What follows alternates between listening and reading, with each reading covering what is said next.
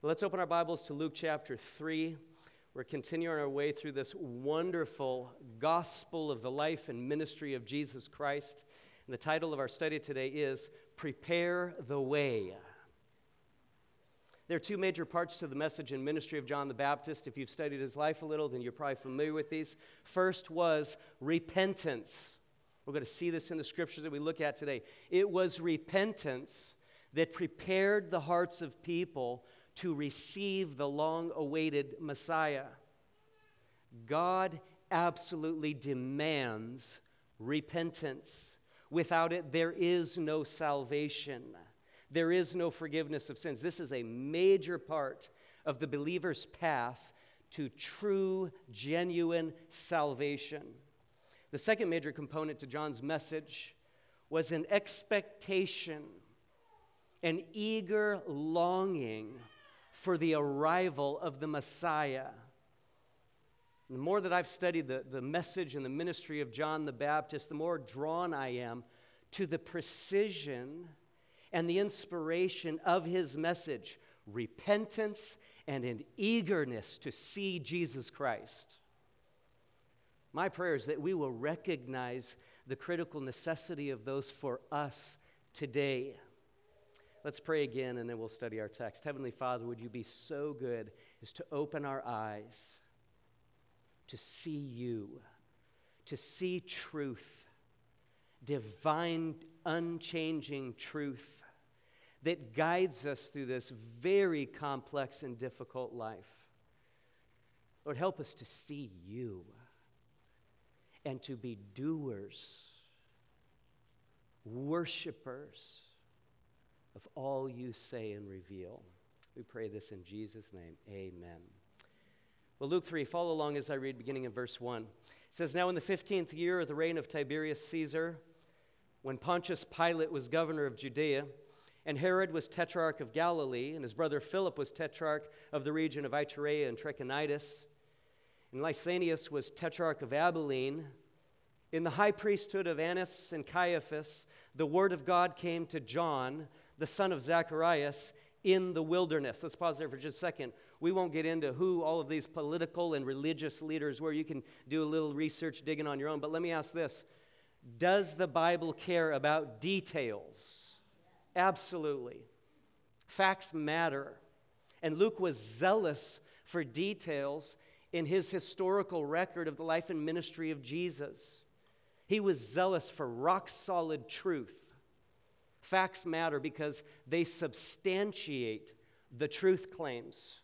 As we can see here, the setting, the precise time in world history, and the exact persons were all key details in this specific world changing account of John the Baptist preparing the way for the arrival of Messiah.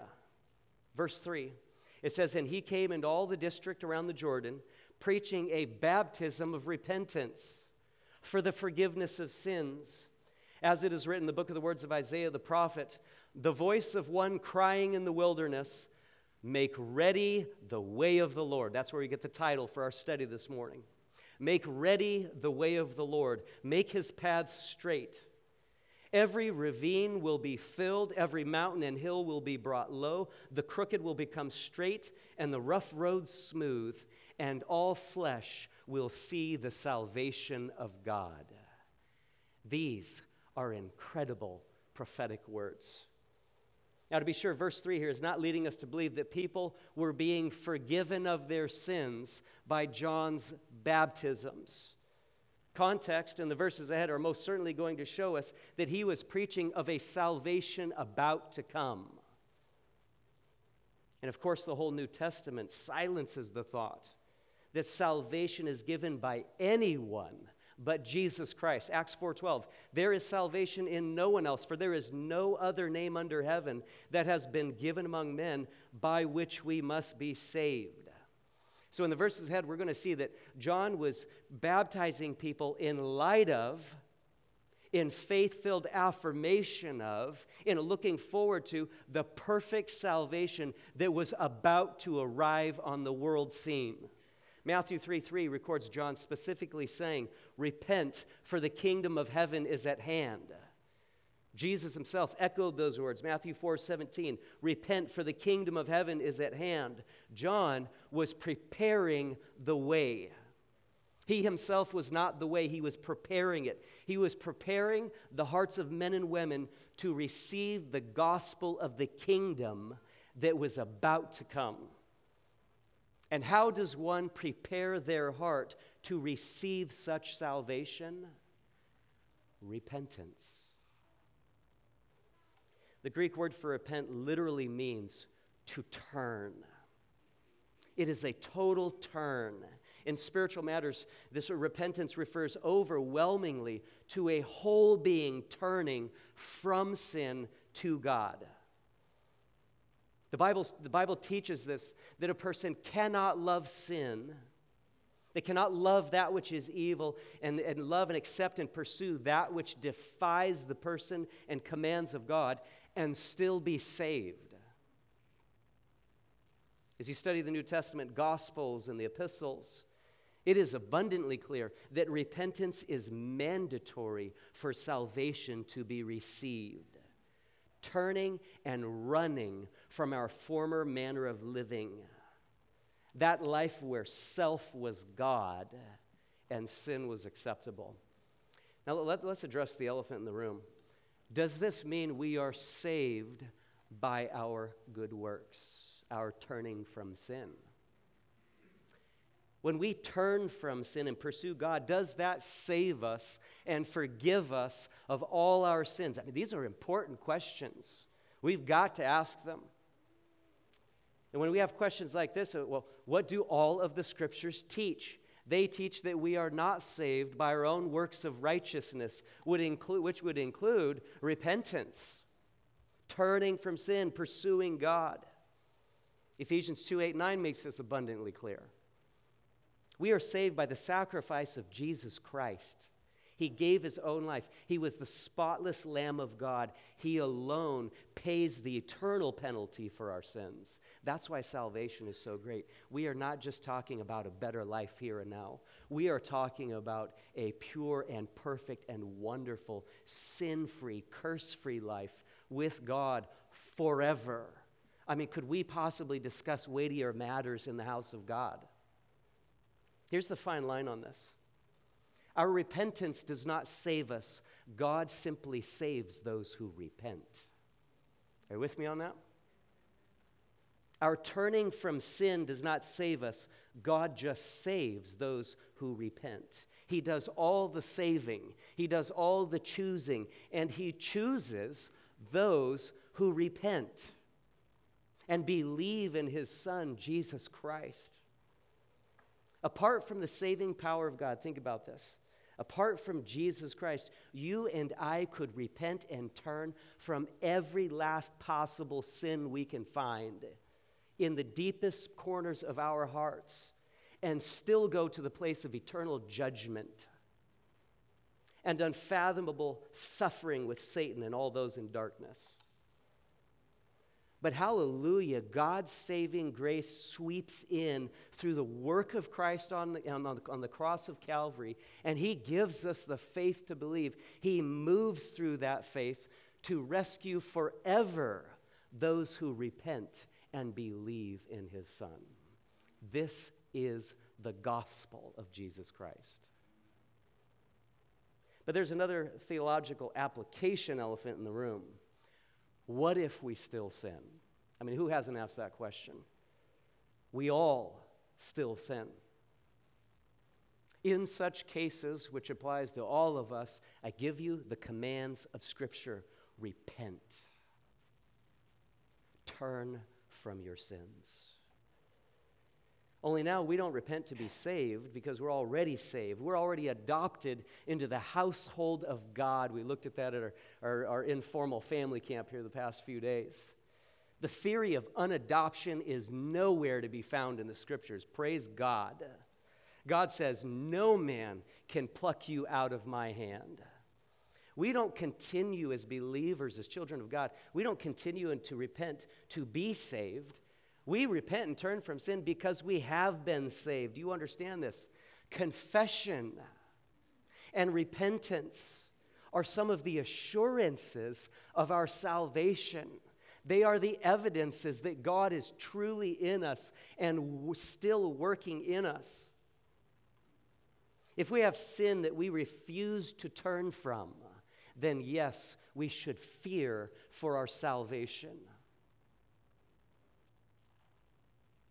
We should test and carefully consider our faith and whether it is biblical. I don't doubt that every single one of us here believes something. The question is do we believe what the Bible says must be believed to be saved? Of course, I can't tell you if you're saved or not. You can't tell me of my own faith. Interestingly, the Bible doesn't say if you only commit that sin once per week and not once per day, you can still be saved. Because what would people do? What is in the heart of humanity? We would sin once per week. That is legalism, that is the letter of the law.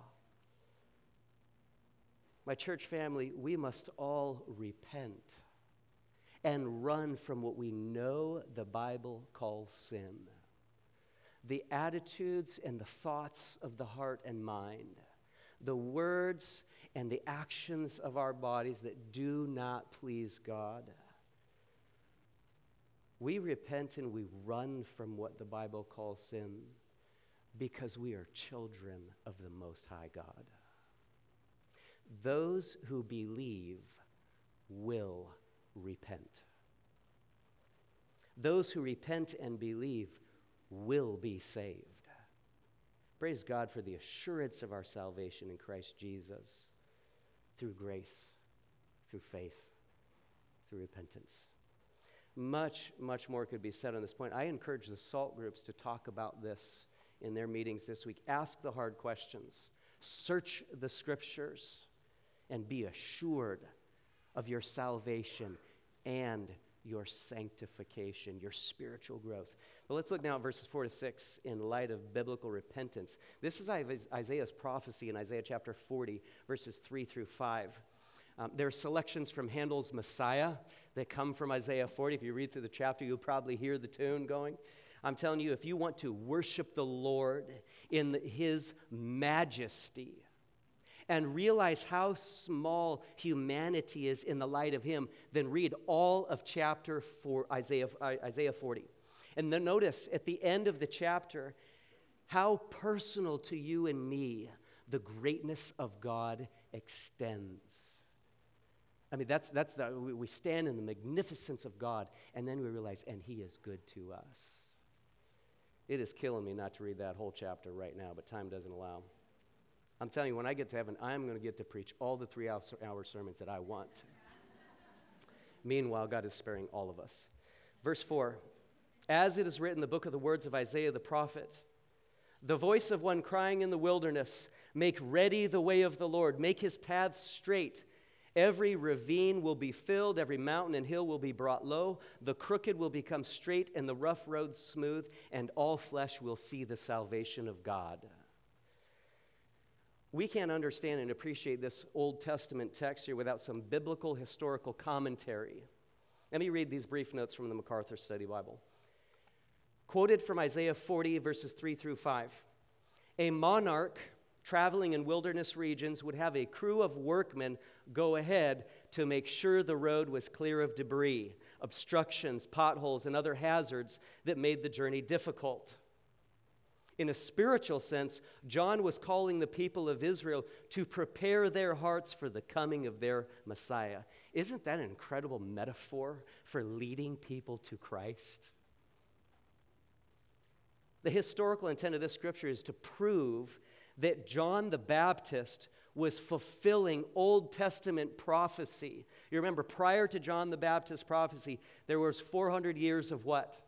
Silence God had not spoken directly to humanity. He had not spoken anew to any of the prophets for 400 years. And then John the Baptist shows up on the scene. So the historical intent of this, of this text proves that John the Baptist was fulfilling these prophecies of old thus authenticating even further the life and the ministry and the claims of Jesus Christ, the Messiah, the Lamb of God come to bear the sins of the world. You better authenticate that kind of claim. This authentication is invaluable and it compels us to believe the gospel of Jesus Christ, to believe the good news that he proclaimed. We looked at this two weeks ago when we looked at all of chapter 2 together. But we would fall short of the benefits of this text if we were to assume that it is only there for authentication and historical purposes. We would fall short because all scripture is inspired by God and is profitable for teaching, for, for reproof, for correction, for training in righteousness, so that the man of God may be equipped, may be adequate, equipped for every good work. You know these verses, 2 Timothy 3 16 and 17. Every verse in Scripture is recorded not just for our head and mind knowledge, but for the heart knowledge, for life change, particularly so that we can grow in our faith to become more like Christ and to be equipped to do every single good work He calls us to in this life. One of the personal lessons and application that I am so moved by in this text is that we have a responsibility to follow John's example of leading people to Christ, to help prepare the way for them to repent and believe. To remove the obstacles, to do all we can to remove the valleys and the hills that get in their way, and even to do this for one another in our own spiritual growth, our sanctification, our pursuit of Christ likeness through the trials and blessings of life. I want you to note that there are seven questions, seven sermon questions in your bulletin, a number of which are dedicated to this very topic. How can we help remove obstacles in other people's hearts and minds. Obstacles so that we can prepare the way of the Lord to meet them, for them to meet the Lord. There's so many ways we can do this.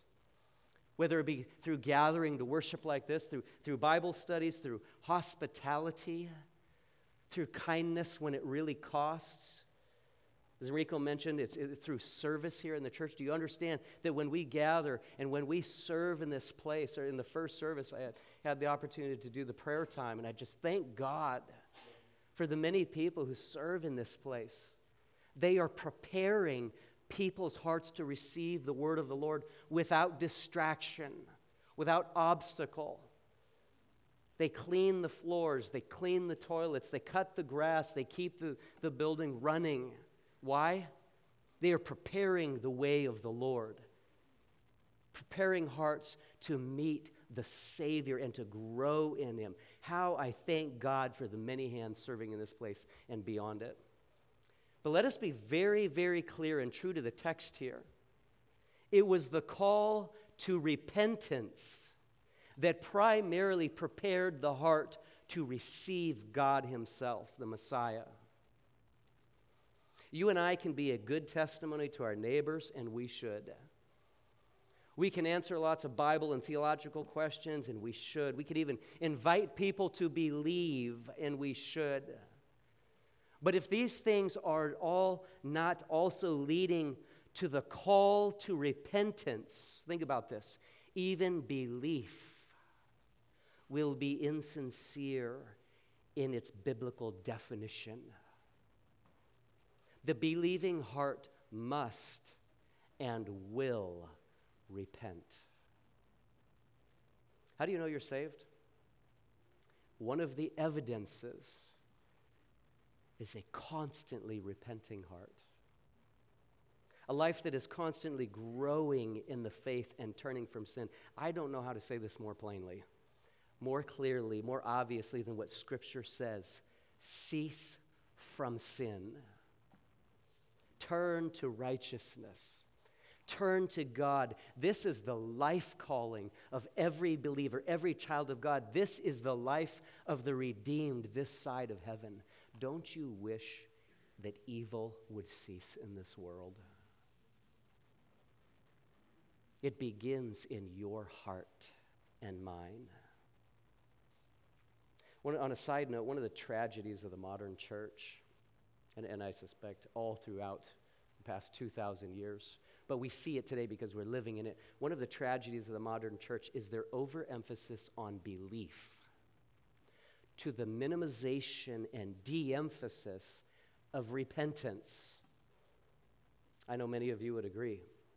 The scriptures agree. Just read them. Repentance is a major theme of the pathway to salvation and to sanctification, spiritual growth. Matter of fact, if we go all the way to the end of the Gospel of Luke, to chapter 24, verses 46 and 47, you'll find these words from Jesus to his disciples after his death and resurrection. He said this Thus it is written that the Christ would suffer and rise again from the dead the third day, and that repentance for forgiveness of sins would be proclaimed in his name to all the nations, beginning in Jerusalem. This is the Great Commission. And of course, our minds often go to Matthew 28 and, and the Great Commission there to go make disciples and to baptize and to teach them everything Christ commanded. And our minds rightly go there. But we have to understand that a big part of that Great Commission is what Luke also recorded the call for the people of God to proclaim repentance for forgiveness of sins to all the nations. Friends, it's not a popular proclamation but it is a life saving one. That's why we do it. Friend, if you're not a Christian yet, but you are considering it, then be very aware that Jesus Christ Himself calls you to turn from sin, from the evil that is in your own heart and your own life, the evil that is in my own heart and my life, I must turn from. All that He defines as wickedness you see, if we confess Jesus as Lord, as Matthew 10 9 says, that means we confess him as our ruler, our master, our king. That means we let him decide what is good and what is evil, what is true and what is false. And a true believer will spend the rest of their life studying the scriptures to see what God says is sin. In the most finite deepest portions of our heart, we let God define what is good and what is not. And we pursue this knowledge so that we can run from what he says is sin. And of course, we study what is good and righteous and right so we can turn to it. Not as a matter of legalism, not as a matter of earning our salvation, but as a matter of worship and loving and serving our Lord, the one who died on the cross and paid the penalty for our sins in full. This is the beauty of the Christian life. Finish this. We don't have to do what's right, we get to do what's right because we are saved forgiven. We have been set free from the bondage and the curse of sin and evil. And the grace of God now gives us the strength we need to do what is right, to be holy, even as He is holy, the scripture says. This is the life pursuit, the devotion of the true follower of Jesus Christ. Verses 7 to 9. Uh, verses 7 to uh, 9. So John began saying to the crowds who were going out to be baptized by him, You brood of vipers. Definitely not politically correct. Would you agree? You bunch of poisonous, slithering snakes. Who warned you to flee from the wrath to come? Therefore, bear fruits in keeping with repentance. Don't forget that phrase. Bear fruits in keeping with repentance. This is part of the life mission of the believer. And do not begin to say to yourselves, We have Abraham for our father. For I say to you that from these stones God is able to raise up children to Abraham. Man, John the Baptist had a way of saying it like it is. He goes on, verse 9 Indeed, the axe is already laid at the root of the trees, so that every tree that does not bear good fruit is cut down and thrown into the fire.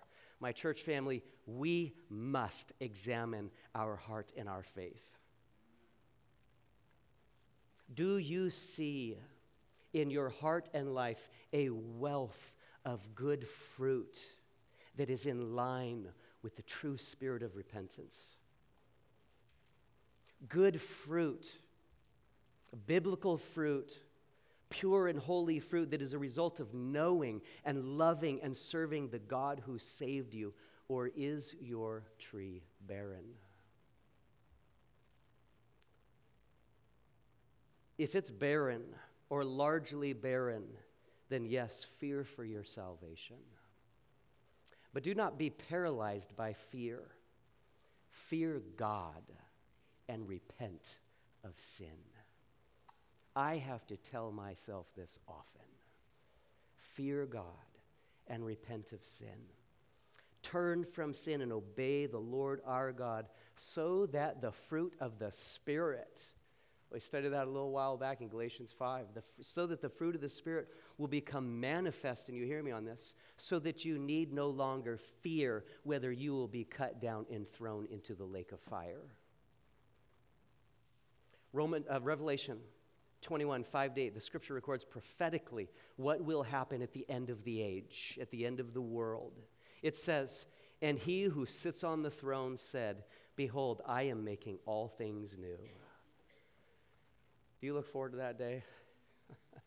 Behold, I am making all things new. And he said, Write, for these words are faithful and true. Then he said to me, It is done. I am the Alpha and the Omega, the beginning and the end. I will give to the one who thirsts from the spring of the water of life without cost. That is salvation. That is what Jesus offers you and me. He has offered forgiveness of sin and he paid the whole price himself. It goes on, verse 7 He who overcomes will inherit these things, and I will be his God, and he will be my son. When I get to heaven, if that's all I hear, I have heard enough. When the Father looks at me and says, I am your God, and you are my son, oh, how I look forward to that day. Verse 8 But the cowardly, and unbelieving and abominable and murderers and immoral persons and sorcerers and idolaters and all liars, their part will be in the lake that burns with fire and brimstone, which is the second death. Part of my biblical job description as a pastor, as a minister of the word, is to extend God's loving call to repent of your sins and run from this second eternal death and into the arms of eternal life, God, Jesus Christ Himself. That's the invitation of the gospel. Have you ever in your life heard a better offer? Back to Luke 3, verse 10. Look at where this goes. And the crowds were questioning him, saying, Then what shall we do? And he would answer and say to them, The man who has two tunics is to share with him who has none, and he who has food is to do likewise. And some tax collectors also came to be baptized, and they said to him, Teacher, what shall we do? And he said to them, Collect no more than what you have been ordered to. Some soldiers were questioning him, saying, And what about us? What shall we do? And he said to them, Do not take money from anyone by force or accuse anyone falsely, and be content with your wages. That's such an interesting text, isn't it? I would not have expected those to be the words out of John's mouth. If we summarize what John just said, we see that he gave three imperatives, three commands for repentant living stop being selfish, stop stealing, and stop using your authority to abuse others under you. Now, I believe it would be a mistake for us to not see the forest for the trees here. The point is not in the three rebukes, it is in the whole of the rebukes. Stop sinning. That was John's answer. Repent. Turn from the sins you know you are doing. And for us today, when we sin, repent quickly and run back to the Savior in loving obedience and worship. There is a wrath to come, my church family. The axe is going to fall. It is already laid at the roots of the tree, the scripture says. And those who do not repent are going to be thrown into the fire. This is the word of God. Verse 15. Now, while the people were in a state of expectation, and all were wondering in their hearts about John as to, as to whether he was the Christ. I mean, pause there for a second. I'm telling you, that raises the bar for preaching like no other. He preached, and they wondered, man, is this the Messiah himself? That must have been some preaching. Now, actually, that must have been some message. The power is in the message, not the messenger. Look at the uh, verse 16. Look at the humility of John. And John answered and said to them all, As for me, I baptize you with water. But one is coming who is mightier than I, and I am not fit to untie the thong of his sandals. He will baptize you with the Spirit and fire. His winnowing fork is in his hand to thoroughly clear his threshing floor and to gather the wheat into his barns, but he will burn up the chaff with unquenchable fire. If you are interested in what tomorrow holds and care even one ounce for your life, then study and find out what those words mean that we just read. Those are incredible words. I love John's clarification here in verse 16. It's not the water that you need, it is the Holy Spirit. It's not me who can save you, it's the Messiah who needs to spiritually baptize you with himself, immerse you into himself, overwhelm you, identify you. And again, John's humility, which is simply his right and proper view of himself in light of Almighty God. Again, read Isaiah 40. John's humility here is exemplary.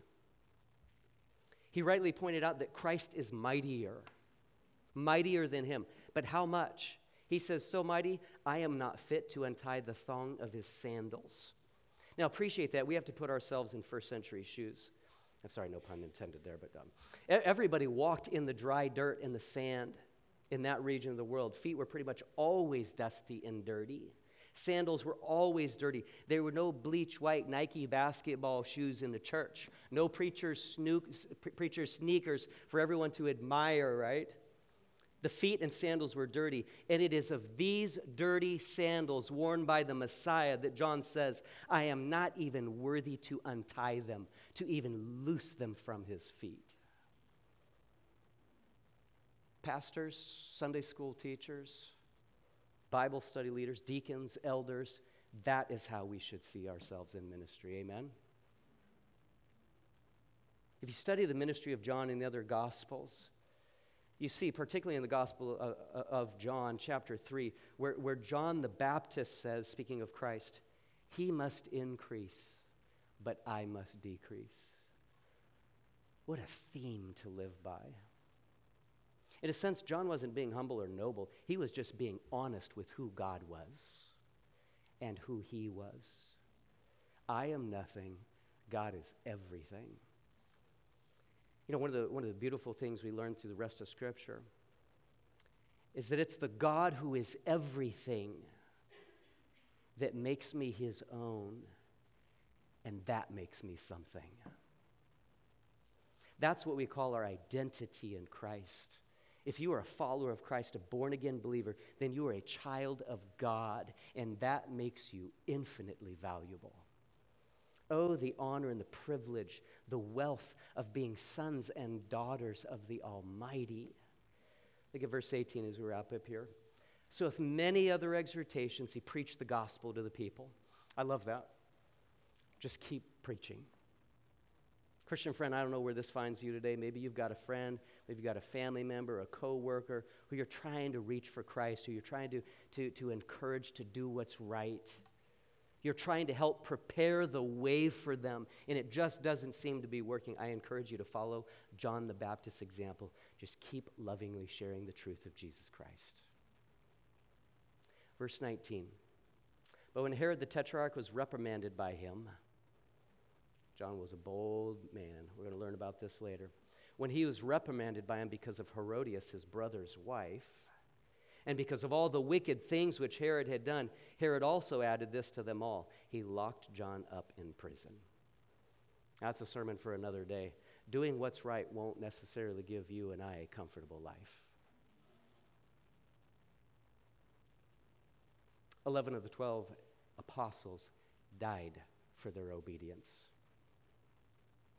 as a matter of worship because they saw something beyond this life. What about us? Are you and I living in the spirit of repentance. Would our spouse agree to this? Would our children affirm, oh, yes, my father? I learned repentance through his example.